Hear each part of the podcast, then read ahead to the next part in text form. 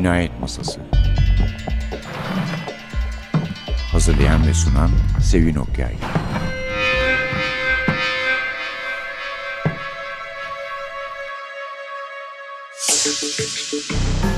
Merhaba.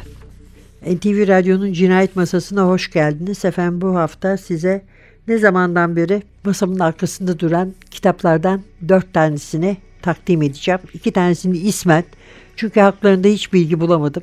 İki tanesini de bölümler okuyarak.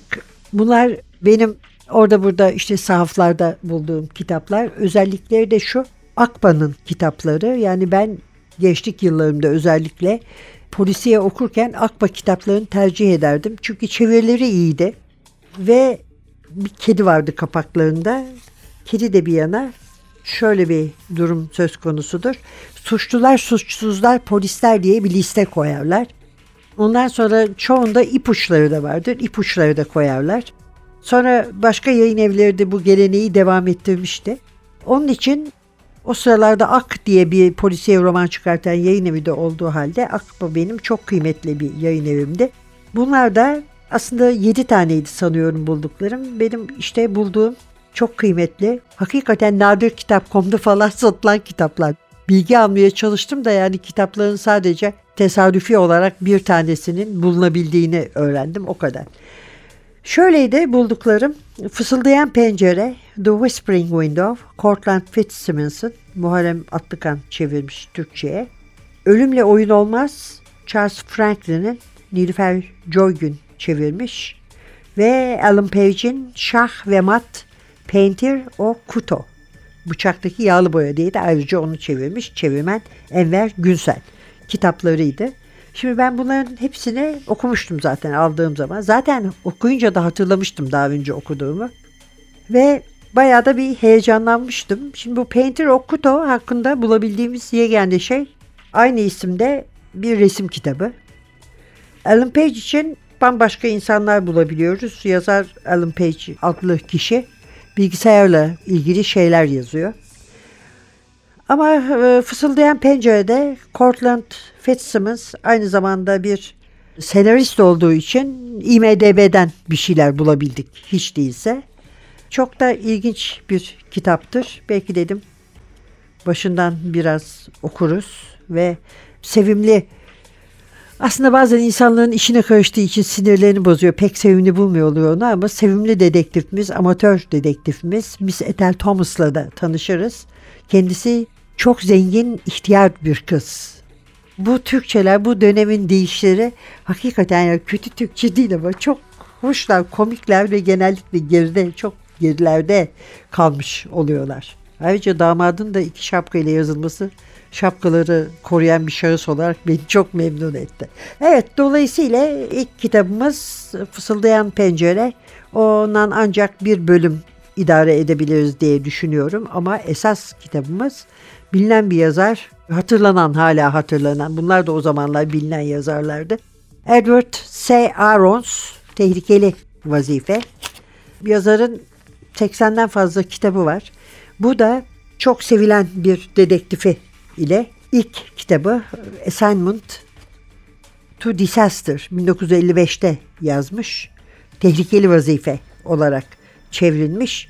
Kurtçebe Kaplangı kitabın çevirmeni ve Sam Durell kahramanı bütün hikayelerin. Onun da ilk macerası, kendisi hayali bir C I A ajanı ve kırk iki tane assignment'la başlayan kitabı var. Onun ölümünden sonra da kardeşi diziyi devam ettirmiş ve başka kitaplarda çıkmış.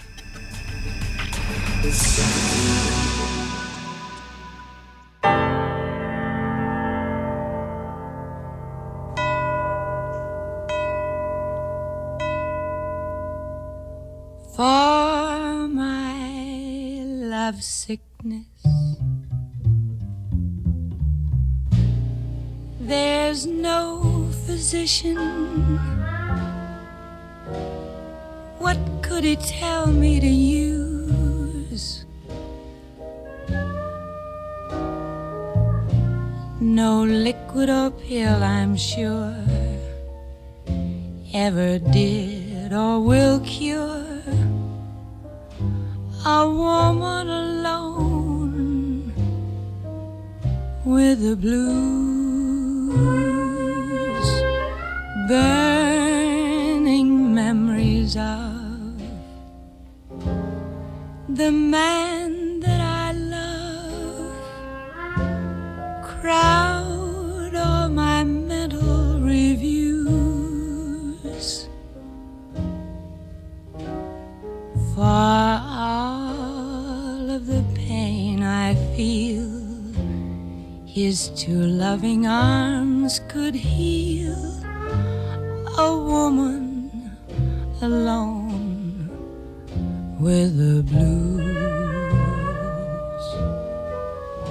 to a blue melody, warm and human, I could pour my soul out in song,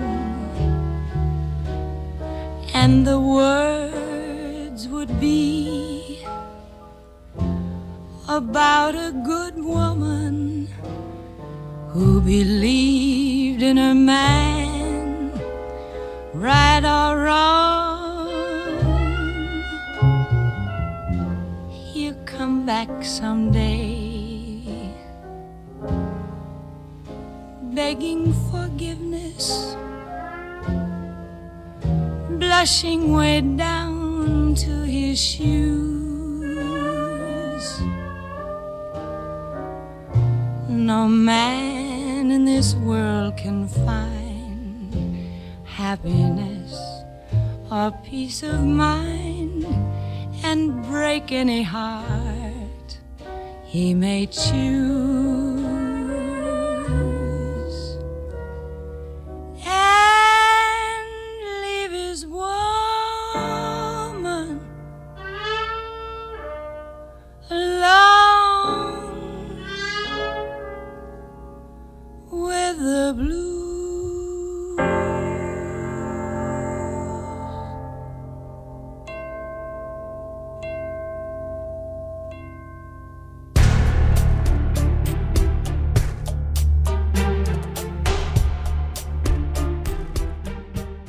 Tehlikeli vazife.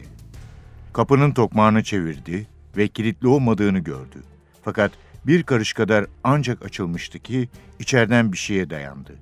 Birden bütün gücüyle kapıya dayanarak içeri atladı ve Deirdre Paget'in elindeki tabancayla karşı karşıya geldi.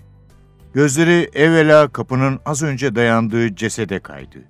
Lou Osborne'du ve sonra inanmayan gözlerle kıza baktı. Kızın yüzü bembeyazdı ve dudakları titriyordu. Kız, "Kapıyı kapayın," dedi. Durell gözlerini kızdan ayırmadan elini arkasına uzattı ve kapıyı hafifçe itti. Kapandığını duydu. Eli yavaş yavaş ceketinin içine kaydı. Kız, "Yapma," dedi. Durell olduğu yerde dondu kaldı. "Ben öldürmedim." Durell hiçbir şey söylemedi. "İnanın bana." Yine ses çıkarmadı. Kızın dudakları tekrar titremeye başladı. Gözlerinde yine korku ifadesi bütün çıplaklığıyla belirdi. Durell, "Ver o tabancayı bana," dedi.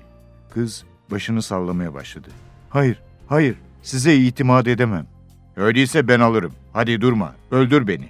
Kıza doğru yürümeye başladı. Kızın tabancayı tutan eli titremeye başladı. Tetiğin üzerinde duran parmak gerildi. Durell bir an için kızın tetiği çekeceğini sandı. Fakat son anda parmakları gevşedi ve tabancayı yere bıraktı. Durell birden atılarak kızı bileğinden yakaladı ve acımaksızın bükerek kenara savurdu ve eğilip yerden tabancayı aldı. Lou Osborne'un tabancasıydı. Kız duvar dibindeki divanın üzerine düşmüştü ve Durell, "Kal burada," diyerek Lou'un yanına fırladı. Ancak o zaman Osborne'un bir tabancayla değil bıçakla öldürülmüş olduğunu fark etti. Bıçağın sapı tam sırtının ortasında görünüyordu. Sidonie ve ikizleri düşündü. Kalbi acıyla burkuldu. Her ne pahasına olursa olsun bu bıçağı saplayan elin sahibi adamı bulacaktı.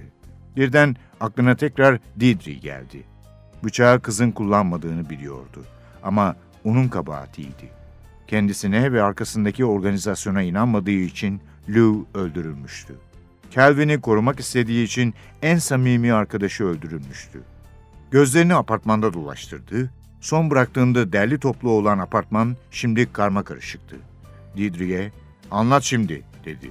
"Kısaca, bir adam vardı burada. O nasıl girdi içeri? Mutfak penceresinden, yangın merdiveninden." Durell mutfağa fırlayarak pencereye ve yangın merdivenine baktı. Merdiven yukarı dama doğru uzanıyordu. Fakat Lou damda bir nöbetçi bırakmıştı.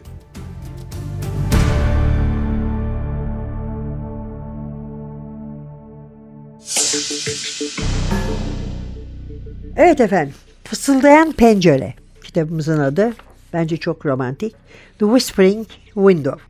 Dedim ya demin, eğer evde kalmış kız dedektifleri seviyorsanız, ki mutlaka seviyorsunuzdur. Çünkü Jane Marple nedir yani sonuçta? O üstelik yaşlı mı? Yok, galiba aynı yaşlardalar. Çünkü Miss Ethel Thomas da hayli yaşlı bir hanım ve çok heves ediyor dedektifliğe.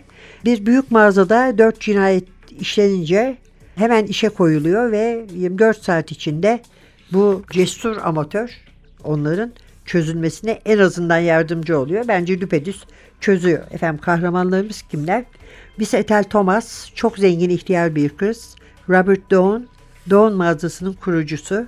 Charlie Don, Robert Don'un oğlu, aynı zamanda mağazanın ortağı. Robert Hastings, Robert Don'un damadı ve mağazanın ortağı. Ve böylece gidiyor. Çok güzeldirler. Burada bütün beyler bitti. Sağ tarafta hanımlara geldik. Böyle bir, yani burada da beyler var ama hanımları buraya almış. Demek önem dereceleri öyle. Ethel Thomas dışında. Mücevherat reyonunda birinci memur olan Beth Oliver'ımız var. Sadece memur olan Eva Sutton. Kitap reyonunun şefi Bayan Cortis de hanımlar oluyor. Burada bir de açıklama var. Elbay, vaka olduğu zaman başka yerde olduğuna dair delili bulunmak. Ama bu vallahi suçlular, suçsuzlar, polisler, şahısların sayfasındaydı. Ve kendini anlatıyor Miss Ethel. Dedektifliğe kabiliyetli olduğum hemen ertesi gün anlaşıldı. Bir cinayetin tafsilatını gazetelerde okumak başka, cinayetin işlenmesinde hazır bulunmak yine başka. Bunlar birbirinden ayrı şeylerdir. Vaktiyle evimi soymuşlardı. Çalınmış olan eşyaların nelerden ibaret olduğunu anlamak için büyük bir öfke içinde nasıl harekete geçtiğimi hatırlıyorum. Bayan Briggs'in cesedi yanında da aynı öfkeye kapıldım. Elimde olsaydı bu korkunç cinayeti işleyen kimseyi boğmaktan büyük bir zevk duyardım diyor. yetmiş beş yaşında hatır sayılır servete sahip bir kadınım. Bununla beraber kendimi henüz otuzunda biri gibi görürüm. Hepimiz öyleyiz aslında. Evet efendim, biraz da yazardan söz edelim. bin sekiz yüz doksan üçte doğdu New York'ta, bin dokuz yüz kırk dokuzda genç yaşta Kaliforniya'da öldü, elli altı yaşında. Gerçi o zaman elli altı genç bir yaş değildi tabii, yani şimdi genç bir yaş. Polisiye yazarı ve senarist Cortlandt Fitzsimmons. Orta sınıftan orta halli bir ailenin tek çocuğu. Babası hakkında pek bir şey bilinmiyor. bin dokuz yüz onda annesi dulmuş. İkisi Brooklyn'de yaşıyorlarmış. Charles Williams diye bir kiracıları varmış. Williams da bir kitap satıcısıymış. Nitekim üniversiteden sonra Cortland'da aynı mesleği sürdürdü. New York Üniversitesi'nde ve City College'da okudu. bin dokuz yüz otuz dörtte full time yazmaya başlamadan Baker and Taylor kitap dağıtımcılarının çok başarılı bir satışçısıydı. Çok kitabı var. Kitaplarıyla hatırlanıyor. Senaryolarıyla da hatırlanıyor.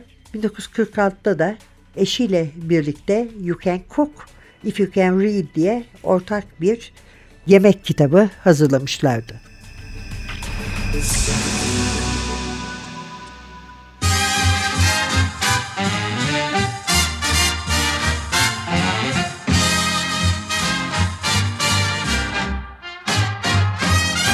There'll be a change in the weather and a change in the sea. From now on there'll be a change in me. My walk will be different, my talk and my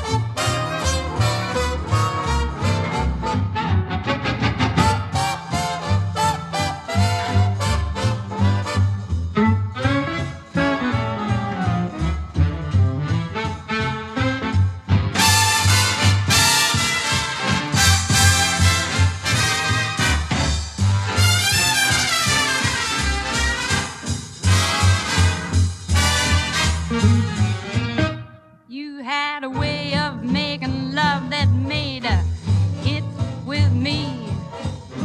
Once you could thrill me, but it's plain to see you're not so ambitious as you used to be. There'll be some changes made by me.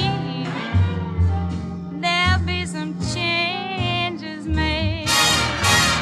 I'm gonna get myself a new face, a new pair of shoes. I'm gonna take myself to someplace and lose my blues. I'm gonna do some changing, some rearranging. There'll be some changes made today. There'll be some changes made.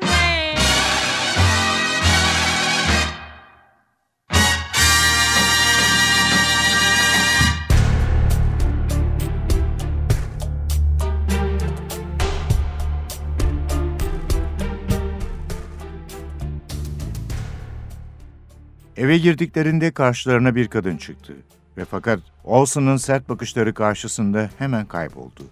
Durell ahizeyi eline aldığı sırada Olsen, "Wiener'ın bir arkadaşı mısın?" diye sordu. "Evet, kurye misin?"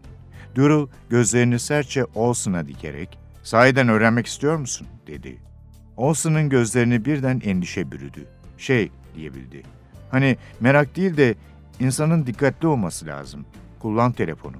Durell sesine otoriter bir ifade vererek, "Wiener'a tayyarenin ikmali için yardım et," dedi. Adam endişeli bir sesle, "Tabii tabii," dedi. Olsen'ın dışarı çıkıp uzaklaşmasını bekledikten sonra santralı çevirerek bu sefer Hazel'ın evinin telefon numarasını verdi. Fazla beklemeden istediği numara karşısındaydı. "Hazel, McVeigh ile temasa geçebildin mi?" "Maalesef Sam, New York'a gitti." "Ne zaman dönecek?" "Yarın." "Sen nasılsın, işler yolunda mı?" "Eh, şimdilik iyi." "Sweeney müthiş kudurdu. Senin kız için kendini sattığını iddia ediyor. Calvin Patchett'in sabotör olduğunu söylüyor. Hepsi yanlış. Bana inanıyorsun değil mi?" "Elbette, ama ne yapacaksın?" "Oraya geleceğim. McVeigh'i şahsen görmeliyim. Fazla vakit yok. Onunla temas etmeye çalışmakta devam et. Roche'nin tehir edilmesi lazım. Ayın dördünde atış olmamalı. Beni anlıyor musun?" "Anladım ama..." Telefonda birden bir tık sesi oldu. Bir an ikisi de sustular. "Duydun mu sen?" "Evet, telefonu dinliyorlardı. Şimdi senin nerede olduğunu anlayacaklar." "Kıymeti yok. Beş dakika sonra burada olmayacağım." Ahizeyi yerine asarak tayyare başına döndü. Şimdi yine uçuyorlardı ve Didri yanı başında uyuyordu. Durell kalkarak Wiener'ın yanına gitti ve oturdu. "Fırtınadan ne haber?" "Epey yavaşladı ama bize çok vakit kaybettirdi." "Ya polis? Hala bizi arıyorlar mı?" "Eskisinden daha müthiş bir surette. Olsen'dan ne haber? İtimada caiz mi?" "Pek çok soru sordu. Bir şeyden şüphelenmiş gibiydi. Bana kalırsa ona itimat edilmez. Acaba biz kalktıktan sonra senin durumunu merkezden sormayı akıl etmiş midir?" "Belli olmaz, mümkün. Şimdi ne tarafa mister Durell?"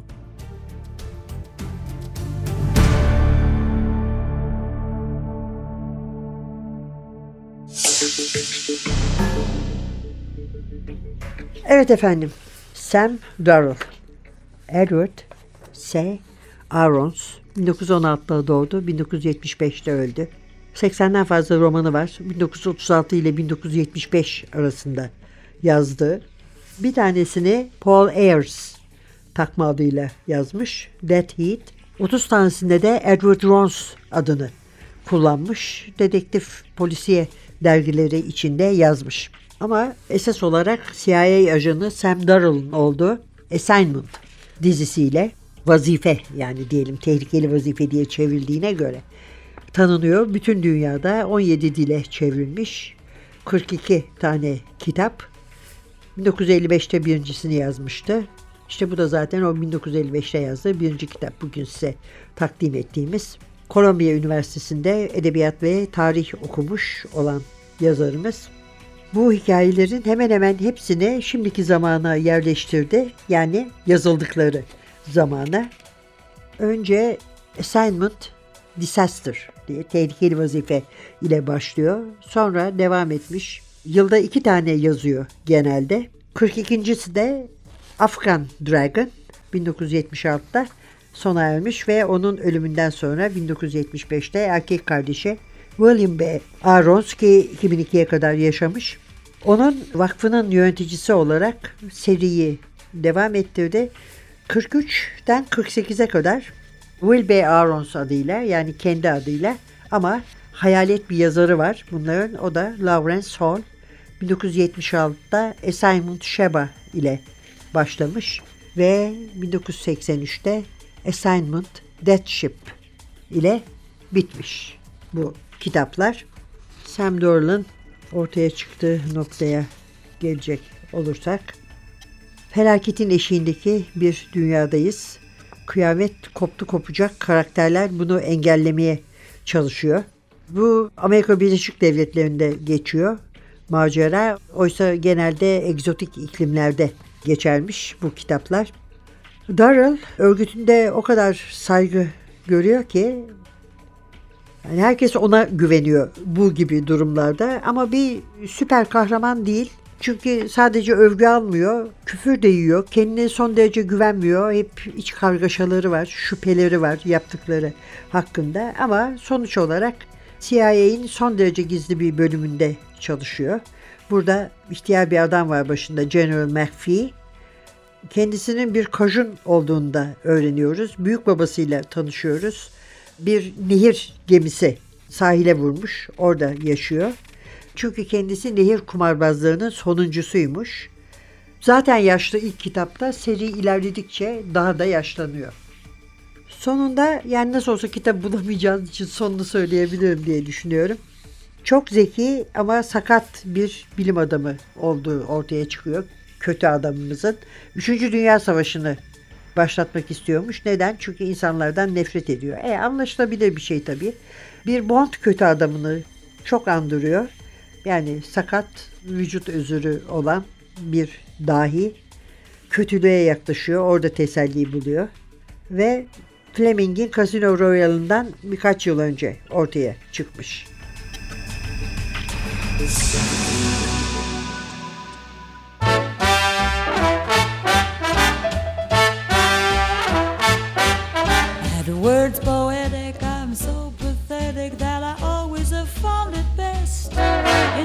Getting them off my chest to let them rest unexpressed. I hate parading my serenading as I'll probably miss a bar. But if this ditty is not so pretty, at least it'll tell you how great you are.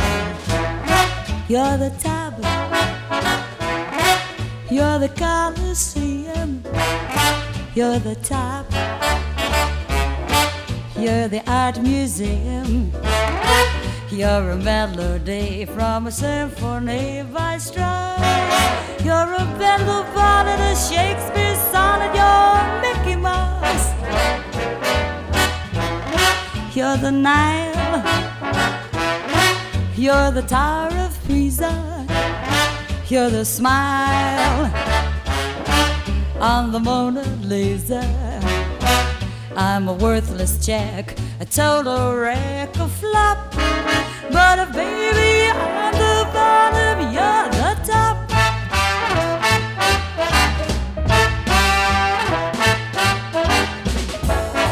You're the bop. You're like Sarah singing. You're the bop. You're like yardbird swinging. You're the miner's gong, you're the greatest song that Eckstein ever sung. You're a Moscow view, you're oh so cool, you're Lester Young.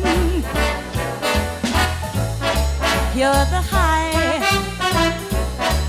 in a downbeat tally. You're the guy who owns Tin Pan Alley. You're Tatum's left hand, the Goodman swing band, a Lena Horne who won't stop. But a baby on the bottom, you're the bop. Doobie buddy, you're nothing doobie did do.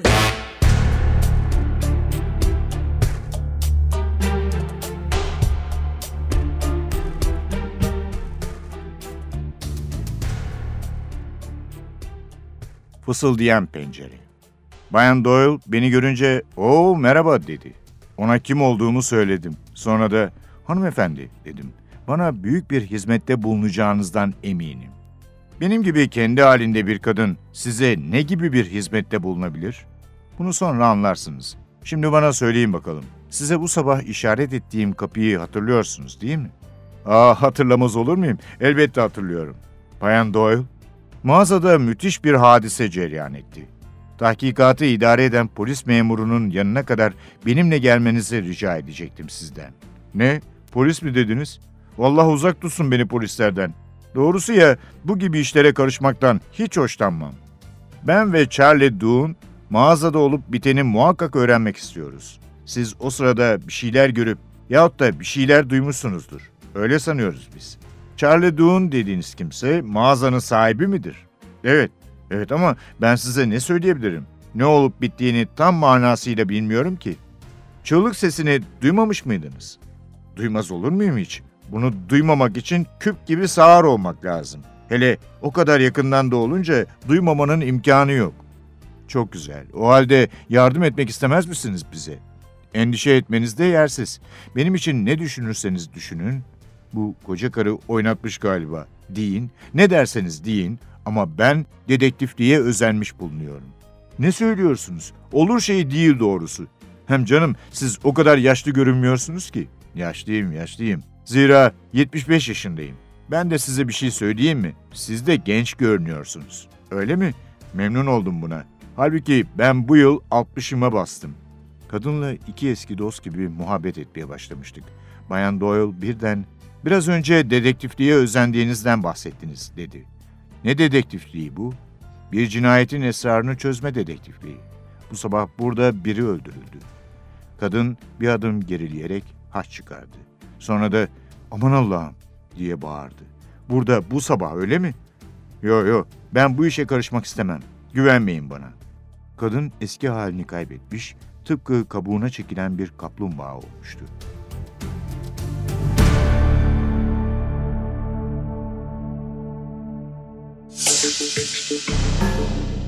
Efendim, Tehlikeli Vazife Akba Yayınları'ndan çıkmış. Çeviren Kurtçebe Kaplangı. Orijinal adı Assignment to Disaster. Tabii yine suçlular, suçsuzlar, polisler var. Sam Durell, dedektif. Hazel Getcher, Sam Durell'ın ofisindeki sekreteri. Dickinson McVeigh, Sam'in amiri olan general. Burrit Sweeney, Sam'in şefi. Sonra sivil dedektifler var sıra sıra. Sam'in arkadaşı Lou, Lou'nun Fransız eşi Sidonie. Ve böylece devam ediyoruz. Elektrik teknisyenleri, pilotlar, kiralık katiller. Kiralık katilimizin adı sadece Frans, soyadı yok.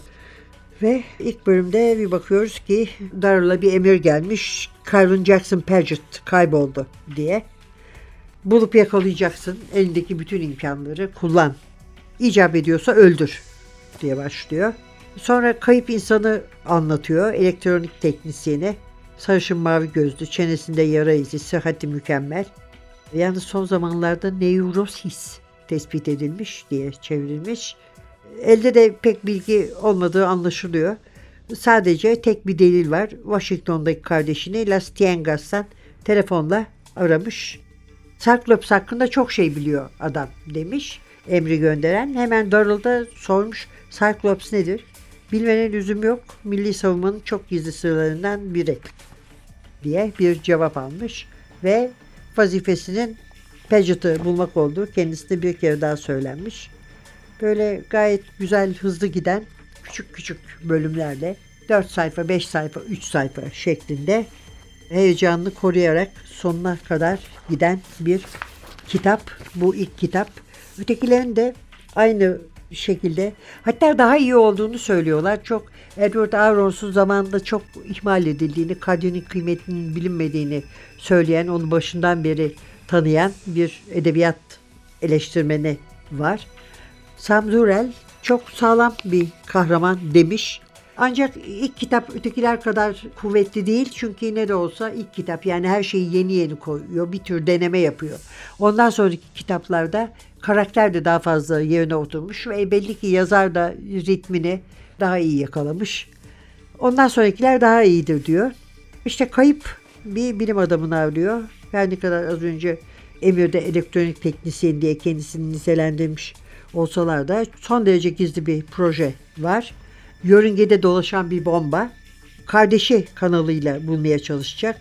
Ama bu tabii demek ki eğer C I A'nin haberi varsa bu kız kardeşin varlığından kötü adamlar da aynı şekilde hızla bu bilgiyi edinmiş ve bir yarış başlamış. Kim bulacak önce diye.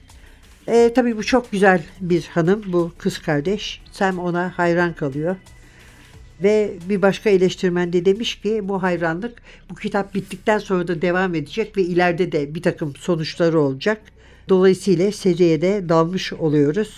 Ve e, bir başka eleştirmen de diyor ki bu kitabı okurken benim en çok dikkat ettiğim şey, anlamaya çalıştığım şey, acaba bu kitabın bir serinin ilk kitabı olacağı belli oluyor muydu? Arons bir seri yazmak niyetiyle mi oturmuştu? Yoksa tepkiler hoşuna gitti, insanlar beğendi, kendi de karakterden hoşnut kaldı, öyle mi devam etti diye. O bir takım işaretler olduğunu düşünüyor. Ben tabii bilemiyorum çünkü yani bu kitabı yıllar önce okumuştum, yeniden alınca bir kere daha okudum ama öbür kitapları bilmediğim için bana sanki tek bir olaymış ve bitiyormuş gibi geldi. Ama olur da tabii, beğenilen bir dedektif, özellikle casusluğa kaçan meseleler o zaman daha da biliyorsunuz makbuldü.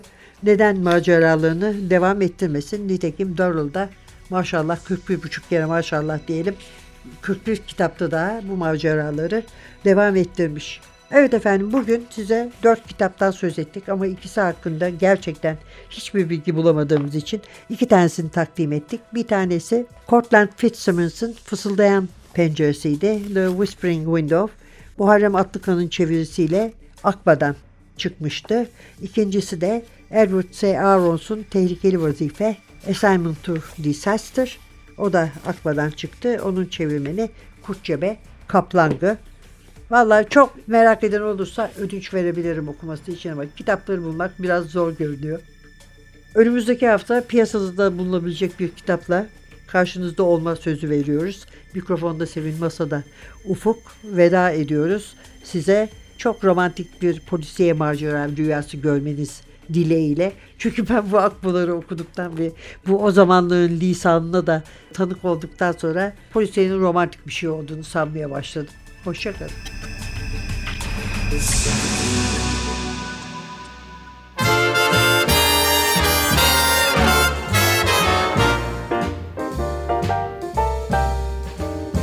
Happened to pass your doorway, gave you a buzz, that's all.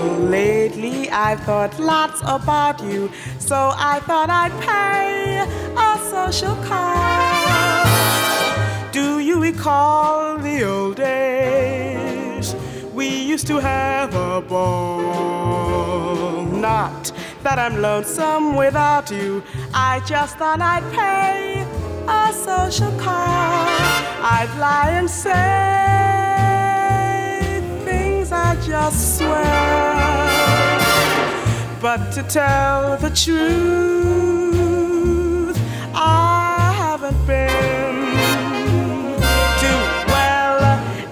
You should try to kiss me, I promise I won't stall. Maybe we'll get back together, starting from this incidental, elemental, simple social call.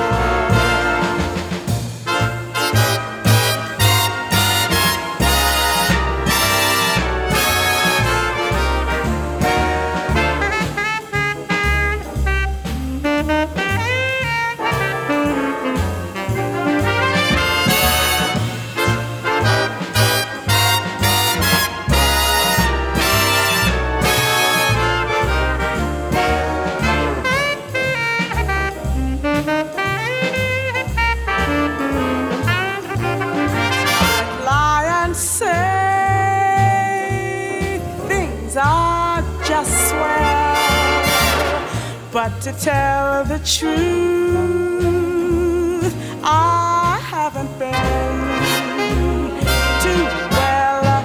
And if you should try to kiss me, I promise I won't stop. storm. Maybe we'll get back together, starting from this incidental and elemental sample.